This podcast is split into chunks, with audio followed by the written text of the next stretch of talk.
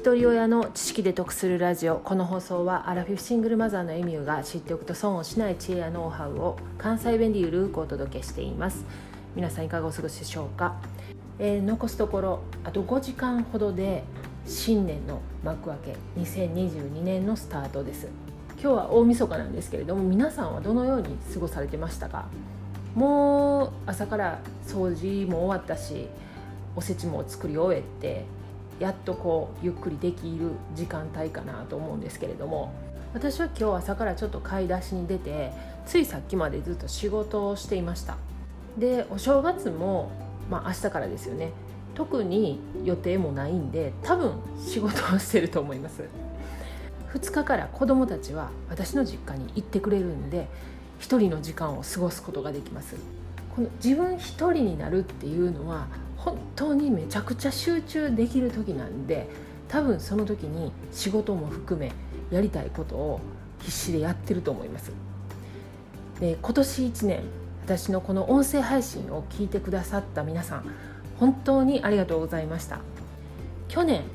2020年の大晦日はちょうど子どもたちが出かけていたので何十年かぶりに私一人大晦日とお正月を過ごしました。でその日に初めて音声配信をしたんですよね。で夕方ぐらいから音声配信で話すことを紙に書き出してまあ何十回も撮り直ししたんですね。で結局配信できたのは日付が変わる15分ほど前。多分だから6時間以上かかってるんですよ。その10分ぐらいの配信に。でスタンド FM の方に配信をしてそのファイルを1月5日にアンカー経由でポッドキャストに配信しました。そもそもアウトプット音声配信をしたかったのは、まあ、自分の記憶の定着が目的だったんですけれどもこう配信を重ねていくとねどんどん欲が出てきて、音声配信するからには一人でも多くの人に聞いてもらいたいっていう感情に変わってきたんですよね。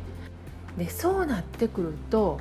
やっぱりこう聞いてもらえるような配信ができてるのかとかなんかいろいろとやっぱし悩みも出てくるんですよね。でもちろん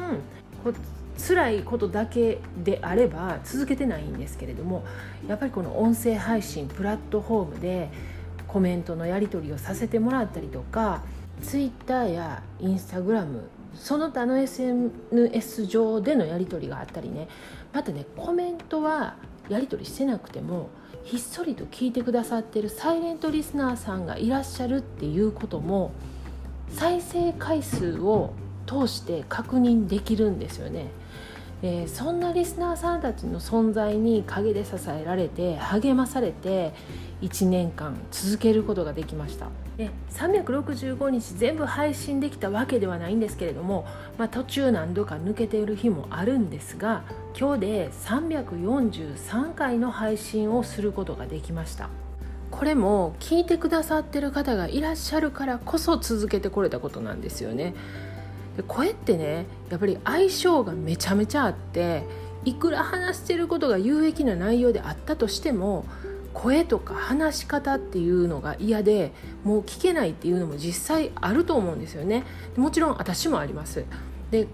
でもこれってね仕方がないことでそういう配信はね私も無理して聞かないし逆に私の声とか喋り方が嫌や言う人のことをね必要以上に気にもしていません。ただネット社会でこれだけ情報が溢れてる世の中ですから私が話せる内容なんてちょっと検索したらいっぱい出てくるんですよね。でそれでもねその話この人から聞きたいっていうこの人の観点やったらどういう着想になるのかなっていう思いがあるから私も聞いてるパーソナリティの方っていらっしゃるんですよね逆にね私もそうやって聞いてもらえてるんかなって思うとね賢いこと言おうとかええ格好しようとか思わずにありのままの自分で配信できるめちゃめちゃ安心安全の場所でもあるんですよね。でまさにここは私のサードプレイスなんです。明日からまたうだうだゆるく変わらず関西弁で配信していきますのでどうぞよろしくお願いします。皆さん良いお年をお迎えください。最後までお聴きいただきありがとうございました。今日も笑顔で。